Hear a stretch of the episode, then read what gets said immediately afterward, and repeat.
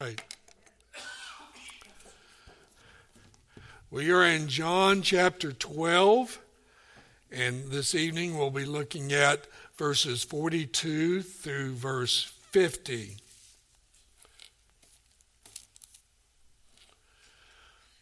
What we have been seeing thus far is that we are coming into the last week of Jesus' life on this earth. His death is imminent. He had been telling his disciples that it was inevitable that he would go to Jerusalem, be delivered up to the rulers, and be crucified, but then raised from the dead on the third day. He had just raised Lazarus from the dead, who had been dead for four days.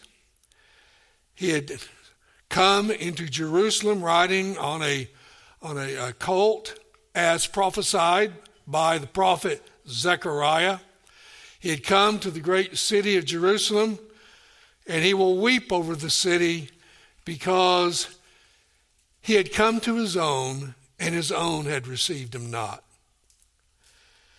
Now we see that Jesus had revealed himself multiple times that he was indeed the Messiah, and the last of which of those miraculous signs was the raising of Jesus, I mean, of Lazarus from the dead.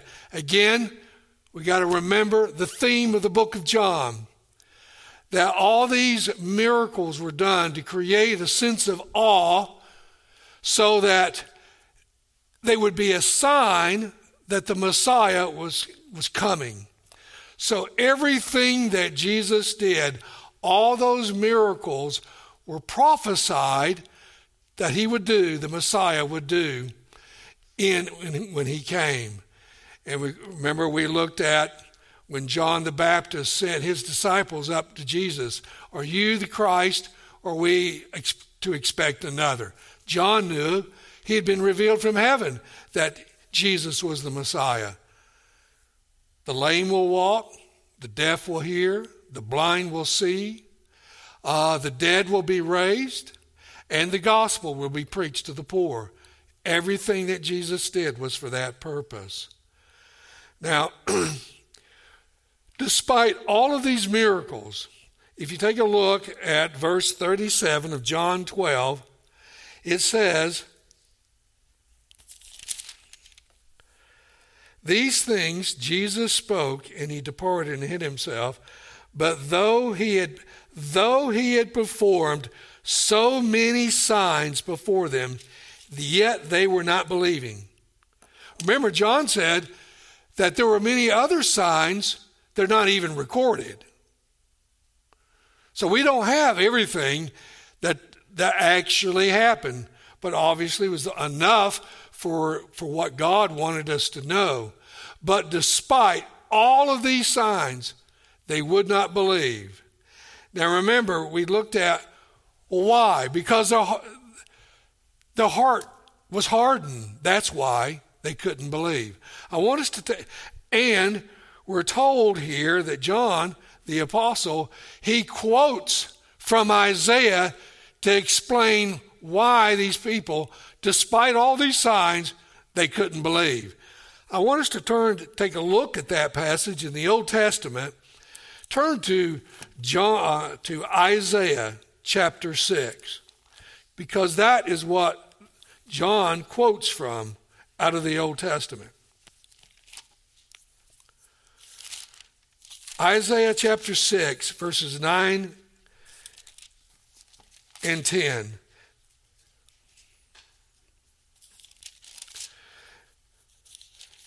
Now, you may recall that in Isaiah, Isaiah, in a vision, has been, called, been called up to the very throne room of the living God. And he has a sense of his unholiness because he's in the presence of a holy God. And there, God gives Isaiah his marching orders as a prophet. Okay? And his marching prophet was to go and preach to the nation of Israel. Now, there, Isaiah I wouldn't like to have been Isaiah because he didn't really have any converts. Jeremiah was very much similar. Not much. He's the weeping prophet. It's a, it's a message of condemnation. Now, notice in as we read, look at there at Isaiah 6 and look at verses 9 and 10. And here's the commission that the living God gave to Isaiah. He said, Go and tell this people. Now, this is what God told Isaiah to say. Keep on listening, but do not perceive. Keep on looking, but do not understand. Render the hearts of this people insensitive, their ears dull, and their eyes dim, lest they see with their eyes, hear with their ears, understand with their hearts, and return and be healed. Now, that's the message that God gave them. Now, last week, if you'll recall, we looked at quite a few passages out of the Old Testament and at some of the New Testament passages demonstrating this remarkable truth. You got two great truths, and I've always remembered uh, what J.I. Packer said in his great book, Evangelism and the Sovereignty of God. He says you got two truths in the scriptures that run parallel. You got the absolute sovereignty of God, and you got human accountability. And these both both of these are undeniable truths because the scripture is very clear. But they run parallel. They seem to be contradictory. Packer called it an antinomy, meaning two truths that appear contradictory, nonetheless, they are true. He says they run parallel. We can't understand fully how they relate, but in the mind of God, they join and make total sense. We saw that we must never pit that great doctrine of God's sovereignty, of predestination and election against human responsibility because they are friends.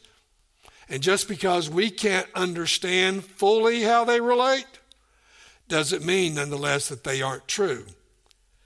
So the scripture affirms both.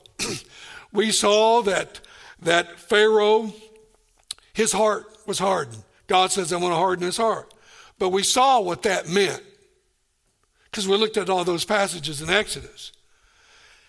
God hardened his heart. In other words, God had a judicial, what we would call a judicial judgment upon Pharaoh, upon Egypt.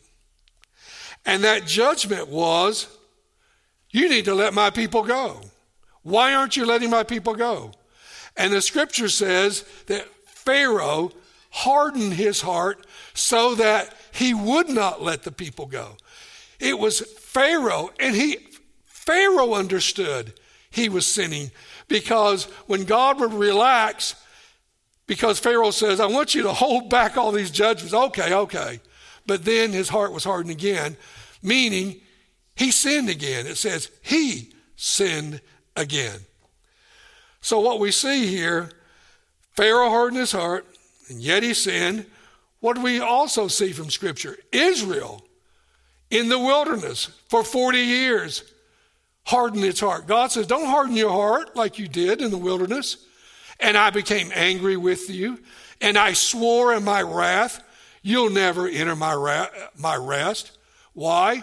You should have believed. Why didn't you believe? I sent you all these miracles. Why didn't you believe? Because you have hardened your heart. And we saw that um, the northern kingdom when the kingdom uh, was split because of Solomon's great sin, and the, the ten tribes departed and formed the northern kingdom, and Judah uh, was in the southern kingdom, we see that because of the sin of the northern kingdom, they always sinned against God. And in 722 BC, God sent the Assyrians to crush them. and to take away all the ten tribes into captivity. Why? Because they rebelled. And in the southern kingdom, well, it took about maybe almost 200 years before they fell, but because of their unfaithfulness, what did God do? He sends Nebuchadnezzar into uh, Jerusalem, and the Babylonians in 586 they will utterly destroy Solomon's temple and carry and destroy, kill thousands, and then take captive some back to Babylon, of whom we know who are some of the uh, most notables on that, do we not? Was none other the uh, that we're going to talk about in a minute. The four young men, Shadrach, Meshach, Abednego, and Daniel, they'll be carried off and will be there for over 70 years until God sends them back. Now, we have seen in our opening chapter of the Gospel of John that it says that the eternal Word became flesh and dwelt among us. And it says there in first in, in John 1, it says that he came to his own, but his own did not receive him. Well, who's his own? The Jewish nation, the people. The Messiah has finally Come. But they didn't receive him. And we have seen that Jesus, as we've already noted, performed many signs to prove that he was the Messiah.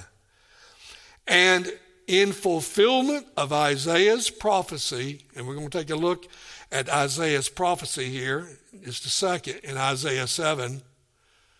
After 700 years, the prophecy will come to pass. Now, what was that prophecy of Isaiah? Well, we sing it every year about this time. Turn over to Isaiah chapter 7 and look at verses 10 through verse 14.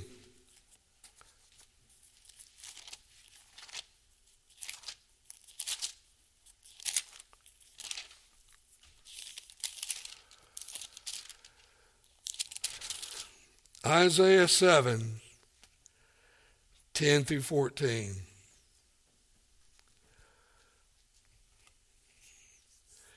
Then the Lord spoke again to Ahaz, saying, By the way, this great prophecy was given to a wicked king of Judah.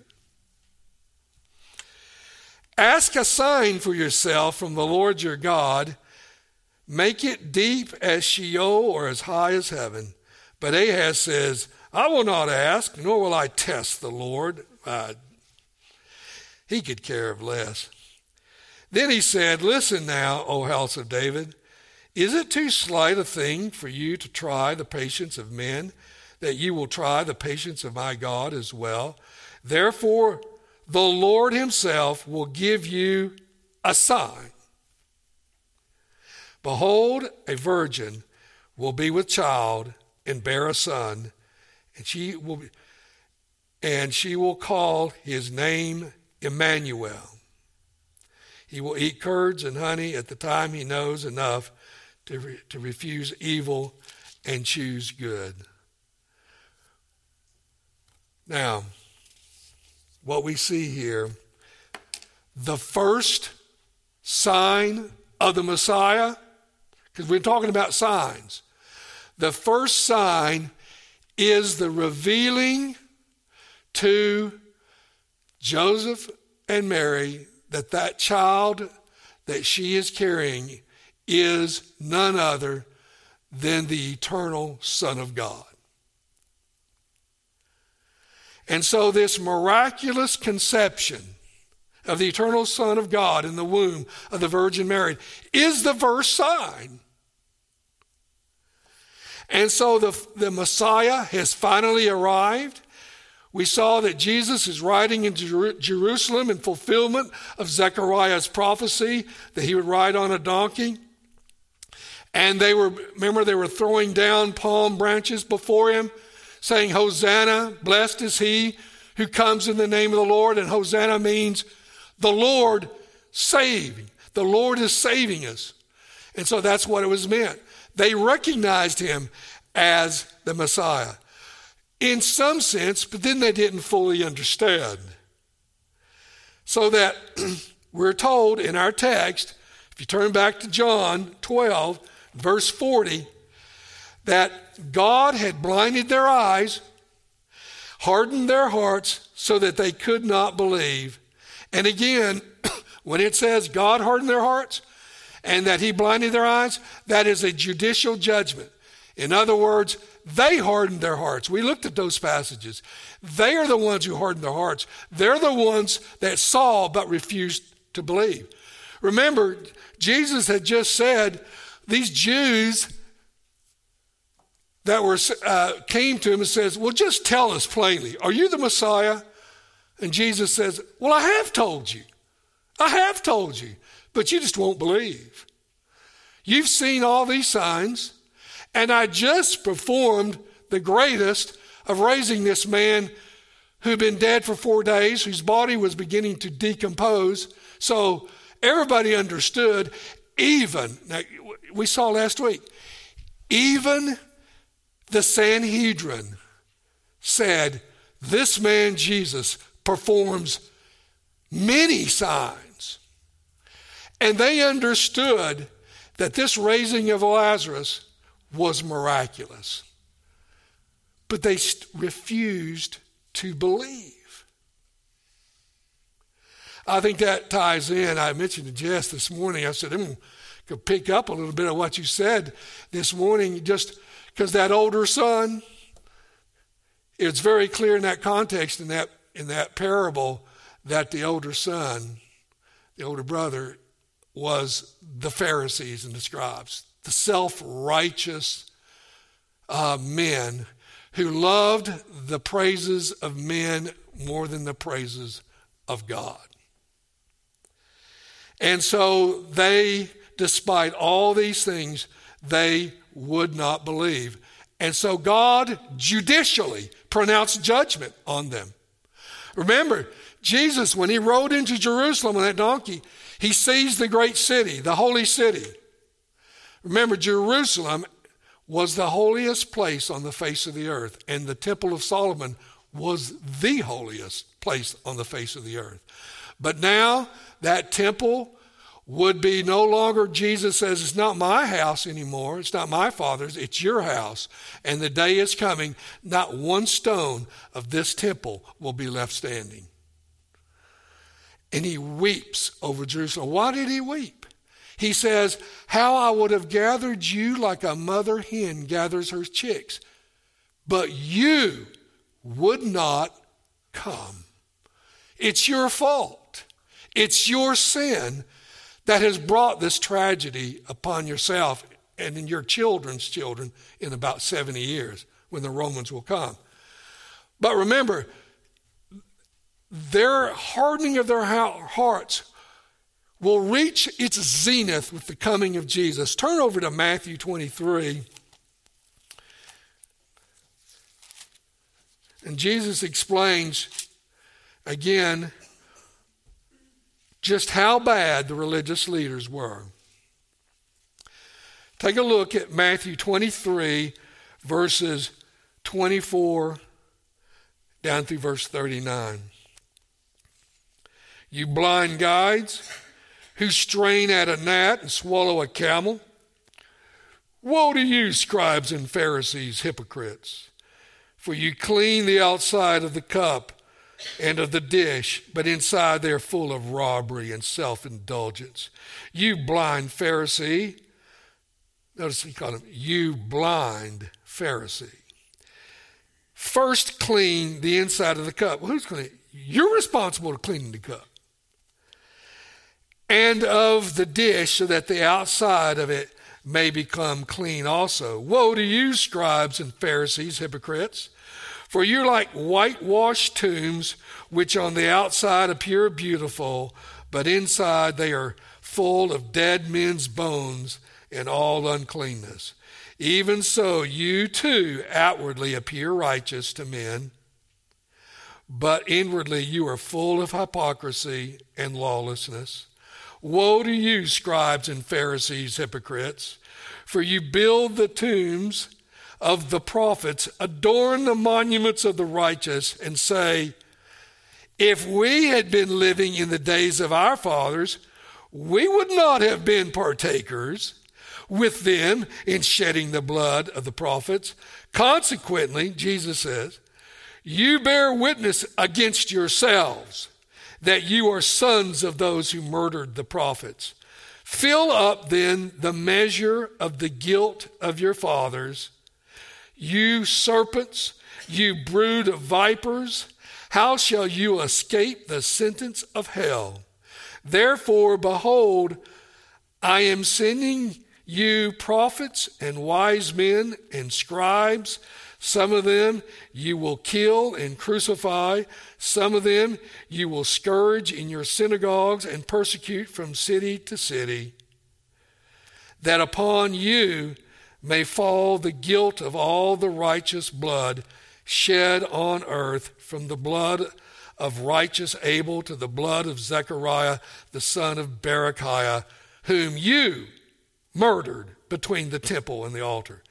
Truly I say to you, all these things shall come upon this generation who are, who are sent to her. How often I wanted to gather you, your children together as a hen gathers her chicks under her wings, yet you were unwilling. Behold, your house is being left to you desolate. For I say to you, from now you shall not see me until you say, Blessed is he who comes in the name of the Lord. You know when it says you're going to fill up the measure of God's wrath? You know, that, that measure was filled up in that intervening time. It's believed that Jesus was crucified in 33 AD. What do you think the book of Acts records? But the going to the Gentile world, going to the Jews and to the Gentile world, going from synagogue to synagogue. What happened to the Apostle Paul when he would go to the synagogues? He met great hostility, right? And finally, to the point he says, I'm going to leave. We're going to go to the Gentiles, and then they'll believe. He says, You're going to go, and you're going, you're, what, what Jesus was saying to these Jews, you are going to, you're, what you're doing, I'm pronouncing a judicial judgment on you. You are filling up the measure of the cup of God's wrath, and it's going to flow over, and it's going to culminate in 70 AD when I will come as the one, as he told the Sanhedrin in Matthew 26, you will see the Son of Man sitting at the right hand of God, coming on the clouds, meaning judgment. They had all those signs. It didn't do them any good. And it was tragic. Israel in 70 AD, national Israel came to an end. You know, when the Romans came in, the Roman general Titus, when he laid siege, he did not want the temple burned. But because of the anger, because what the Roman army had heard what was going on in Jerusalem, like a mother killing her infant son and eating him because people were starving. When the word got back to the Romans, they said, We will show no mercy. He, said, he told them, Do not burn the temple. His soldiers were out of control, and he couldn't stop it. But God had pronounced judicial judgment.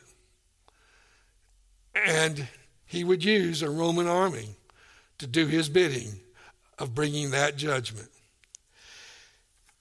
And so national Israel perished. Proverbs 14 34 and 35 says, Righteousness exalts a nation, but sin is a reproach to any people. The king's favor is toward a wise servant, but his wrath is against him that causes shame. Now, let me digress for a moment, but it's not going to be that much of a digression because I think it's fitting. the United States without a question, I think, has been one of the most blessed nations ever in the history of the world. But if you think that God is going to spare this nation because we are the United States of America, then we're very naive. Already, we see Romans 1 being lived out in our very present day. You know, this, this whole affirmation of the homosexual agenda is not that that will bring judgment. No, the fact that we are where we are is the sign that judgment is upon us. That is the fulfillment of Romans 1. You know, just this past week, the United States Senate voted 61 to 36 the passage of the same sex marriage bill, granting federal protection to gay marriages. Now, there were a lot of Republicans that joined the Democrats in voting in it. So they have officially granted official status to these gay marriages. You know, back in the late 1970s, Greg Bahnsen wrote a book. I, I, recommend you get it. It was a book on homosexuality, and in that book, he stated, he posed the question. Here's the question that he posed Does the homosexual have a civil right to their lifestyle? He said that the granting of civil rights to that group would open Pandora's box. And regarding sexual morality, and it would lead to the destruction and the integrity of the family. That's what he said in 1970s. He never lived to see the full blown fact that what he said had come to pass. He died in 1995. Do you think that God is going to bless a nation that openly sanctions that which God explicitly says in His Word is an abomination, which is that kind of lifestyle? Do you think that God is going to bless a nation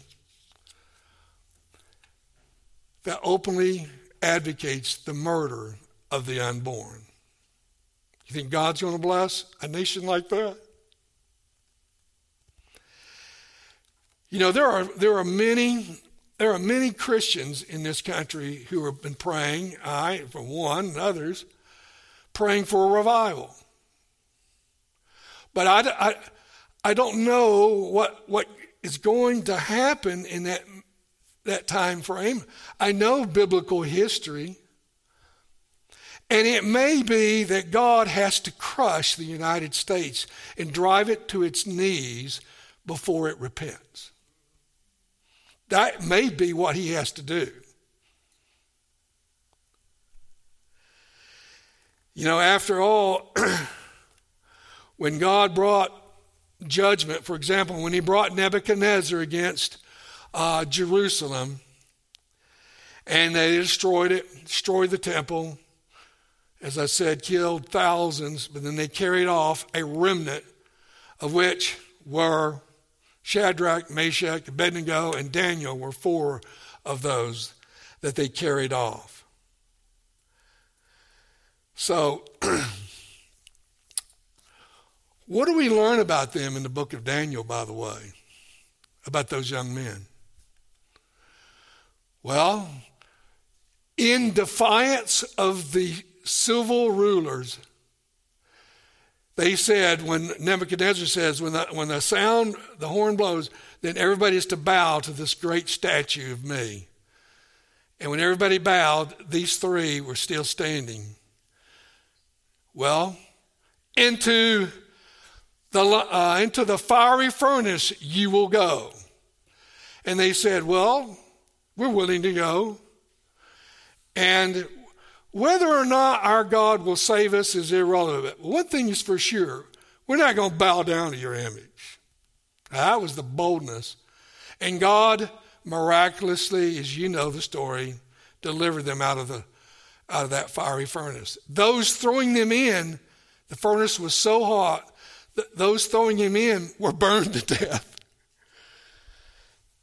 Daniel, because he um, defied the civil rulers when they said, You cannot pray openly in public. What did he do? He deliberately went out on his balcony and prayed so that they would see him, so he would be arrested. And he was thrown in the lion's den. But you know the story there God delivered them. God doesn't always deliver those who are uh, bold for the faith but you know what? Here's what we need to understand. Without a moral base rooted in the law of God, those of us who are in leadership, particularly in the church, we, we've got to have the courage to stand on God's word and God's word alone and be willing to pay the price to, to remain faithful to the scriptures and despite what may done. You know, as teaching elders, Jess and I, we took an, a vow, an oath before God to uphold the standards, to uphold the scriptures, to uphold the confession of faith, which we believe reveals the truth of the Word of God at all costs to whatever it may come to us. Because that's our responsibility. And there are others that may, we may have to pay the price. You know that there are, there are pastors in Canada that had to pay the price that would not shut down their church during the, the pandemic. And we, we know in Canada it, it, was sad. There was a father who refused to acknowledge his daughter who wanted to be a transgender. He refused. Uh, he wanted to still call her a female as she was. And you know what they did to him? They threw him in jail and fined him $30,000. That's what they did. March of 2021, a year ago. That's what they did. This is where we are. And so the thing about it is, back in John 12, Jesus is coming to his people and they will not receive him. He is the Messiah. He has done the signs of the Messiah, but they would not believe, and therefore he's going to judge them. Take a look at John 12, verse 41. And following. These things Isaiah said because he saw his glory and he spoke of him. Now, verse 42.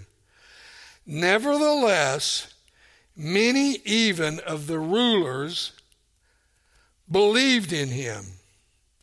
That means the rulers of the Sanhedrin. But, notice that word but, because of the Pharisees, they were not confessing him, lest they should be put out of the synagogue. For they loved the approval of men rather than the approval of God.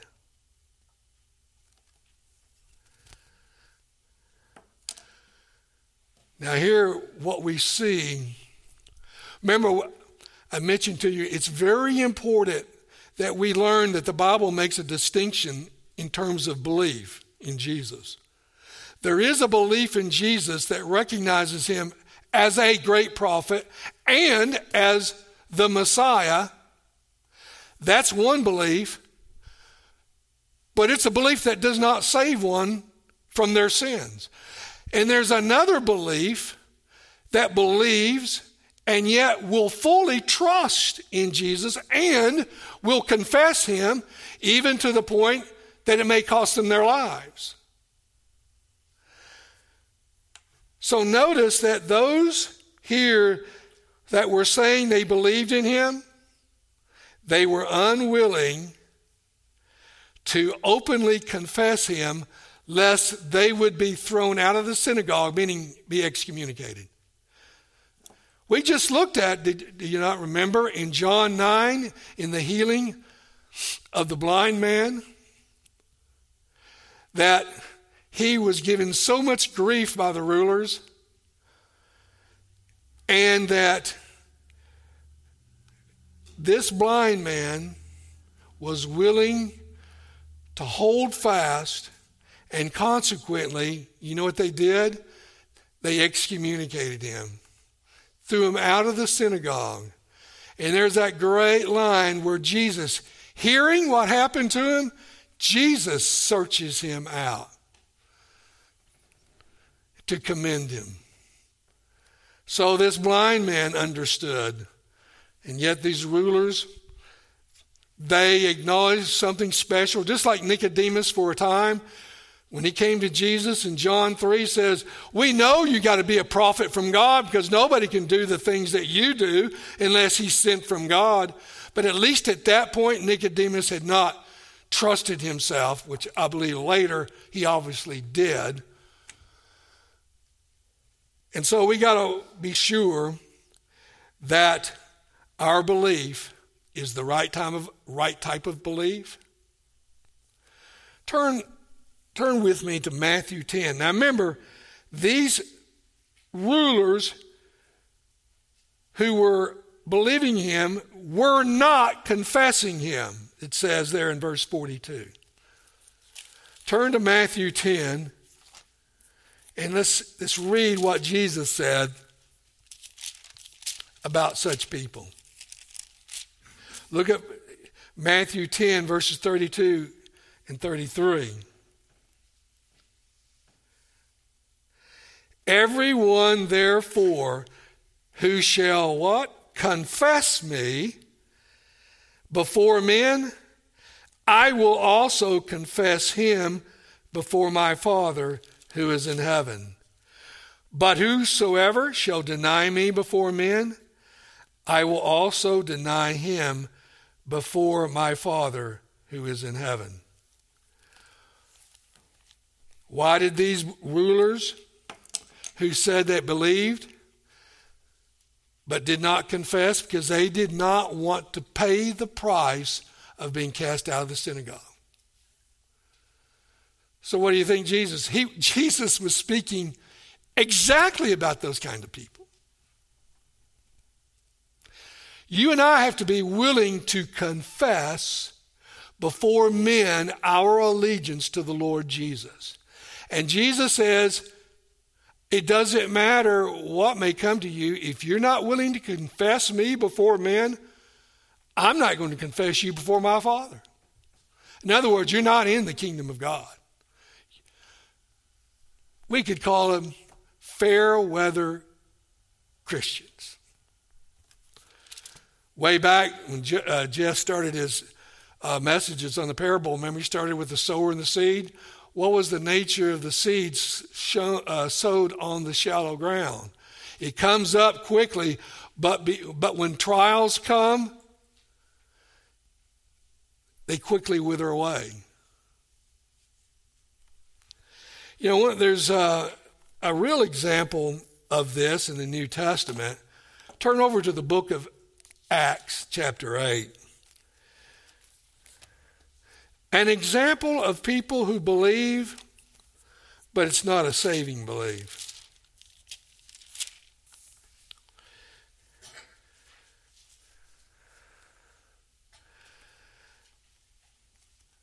We're told in Acts chapter 8 Philip goes up to Samaria and he's preaching. And God is doing miraculous things.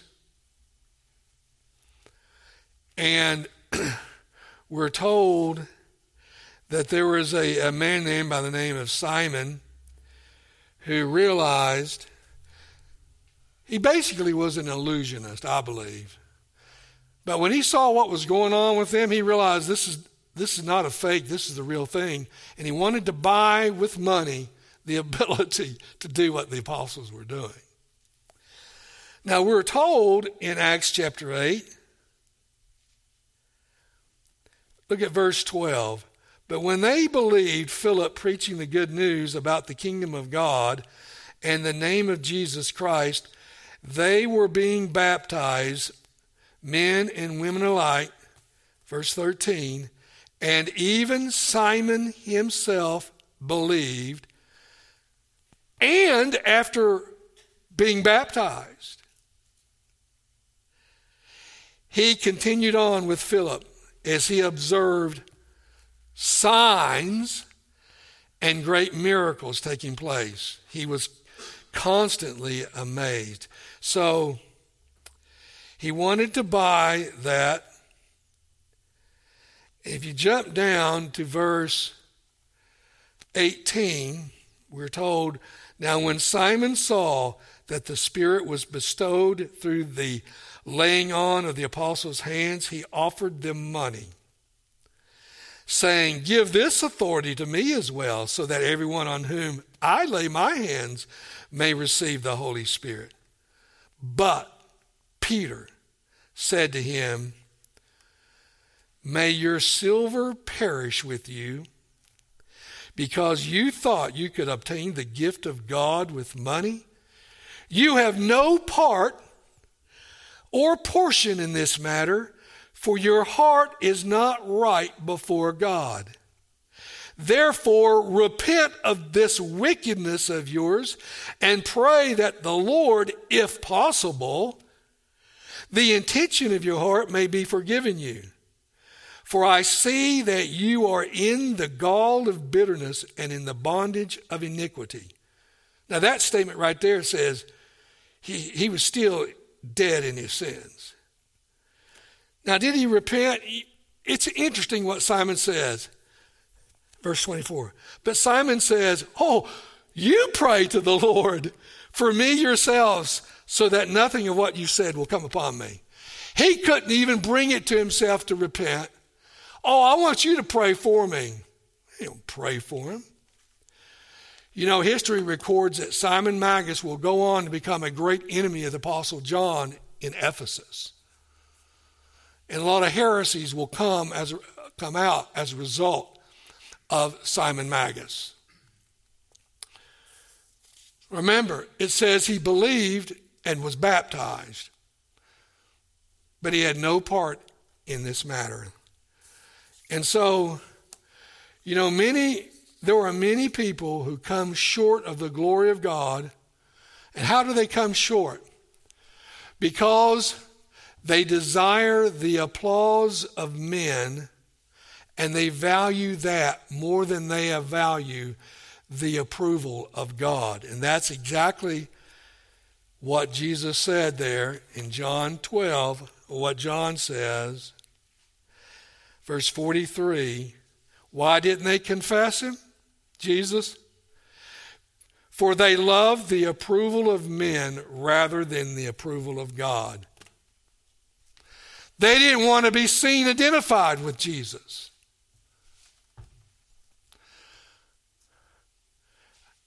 You may have heard people say, Well, I don't go out and I don't publicly talk about my faith in Jesus. Basically, what they are, they're closet Christians. Well, okay, you can do that. But that kind of person would be helpful to point them to Matthew 10, what Jesus says. If, if you're not willing to confess me, in other words, there's no such thing as a closet Christian. There isn't. And so, what we see here is that these men love the approval of men. They were unwilling to follow Jesus if that meant to be identified with them and pay a price.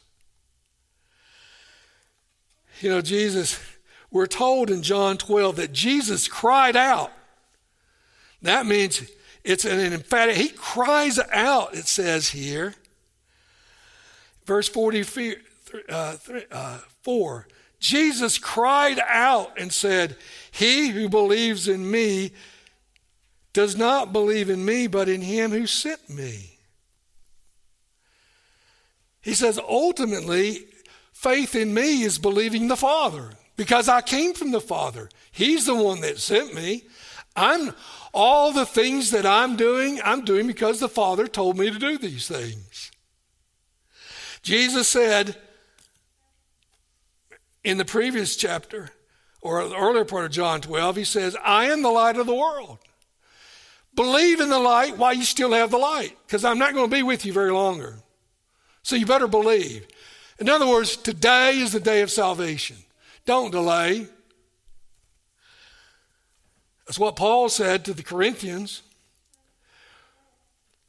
Jesus in the gospel provides the light to know eternal life. Remember, he began his ministry in Galilee of the Gentiles, there in Matthew 4.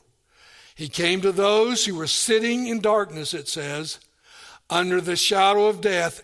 They saw a great light. Well, what light was that? Jesus and his miracles, which were signs of him being the Messiah. And Jesus says, Repent, for the kingdom of God is at hand. You know, verses 47 and 40 through 49 reveal the tragedy of not believing in the light. When Jesus came the first time, it was not in judgment. He says, verse 47 If anyone hears my sayings and does not keep them, I do not judge him, for I did not come to judge the world, but to save the world. Well, we got to recognize that in his first advent, he came to save sinners, not to pronounce ultimate condemnation on them at that time. Turn back to John 3. Turn back to John 3 and look at verses 17 through 19.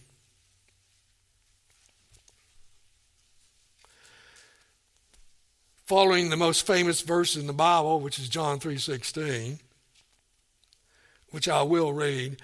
For God so loved the world that he gave his only begotten Son, that whoever believes in him should not perish but have eternal life. For God did not send the Son into the world to judge the world, but that the world should be saved through him.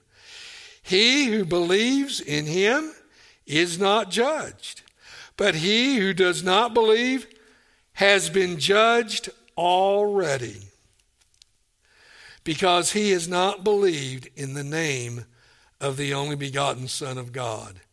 And this is the judgment that the light is come into the world, and men loved the darkness rather than the light, for their deeds were evil.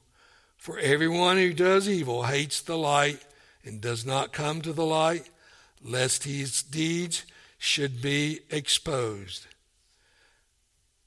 But he who practices the truth comes to the light, that his deeds may be manifested as having been wrought in God. The great tragedy was the great light had arrived, and the great light was preached not only by the light himself, but that light was preached by the apostles. And Jesus says, My first coming was to save sinners. This was your opportunity. I came to my own, but you didn't receive me. Why didn't you receive me? Because your heart, you loved the darkness more. And that's why you didn't come. Let me just mention, turn over to Luke chapter 10. This is the responsibility that you and all of us have with the gospel.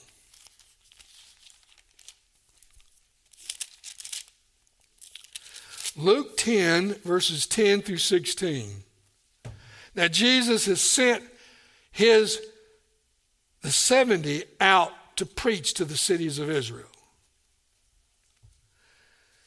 In verse 10 of Luke 10, he says, But whatever city you enter and they do not receive you, go out into the streets and say, Even the dust of your city, which clings to our feet, we wipe off in protest against you. Yet be sure of this that the kingdom of God has come near. I say to you, it will be more tolerable in that day for Sodom than for that city. Woe to you, Chorazin! Woe to you, Bethsaida! For if the miracles had been performed in Tyre and Sidon, which occurred in you, they would have repented long ago, sitting in sackcloth and ashes. But it will be more tolerable for Tyre and Sidon in the day of judgment than for you. And you, Capernaum, by the way, Capernaum was where Jesus did most of his ministry, will not be called to heaven, will you? You will be brought down to hell. The one who listens to you listens to me, and the one who rejects you rejects me. And he who rejects me rejects the one who sent me. As Jesus says, I'm not the one here right now condemning you. You will condemn, your own words will condemn you by refusing to come to the Messiah. You have brought it upon yourself, is what you have done.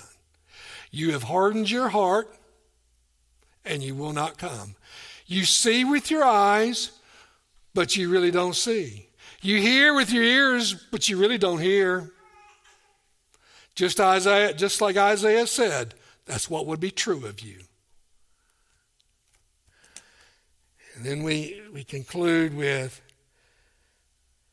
and I know that his commandment is eternal life. Therefore, the things I speak, I speak just as the Father has told me. Jesus says, I've had one purpose in coming in this world is to save sinners. And I will be faithful. I will lay down my life voluntarily to save those whom you, Father, has chosen from the foundation of the earth. And so Jesus here is has come as the Messiah, and tragically they did not receive him. Again, I've said this, and I'll conclude with this. Anytime you talk to people about Jesus, you have God is using you to give them an opportunity. And it may be the last opportunity they will ever have. And if it turns out to be the last opportunity on that and they don't believe and they're standing before Jesus as Jess preached in, in Matthew 25, and they're the goats. I, we don't know what Jesus will say. In 2022, a young lady came to you preaching Jesus, and you didn't you refused to believe. And then two weeks later, you died, and now you're here. Why didn't you believe when she came to you preaching Jesus? Let's pray. Lord, we, we stand amazed. You are a sovereign God. You have chosen us before the foundation of the world. We can't come because we're dead in our sins unless you draw us. And yet at the same time, if we don't come, it's our fault. We, we don't fully understand this, but that's okay. Your word is true. Just help us to embrace the glory of who Jesus is in your word. For his, for his name's sake, amen.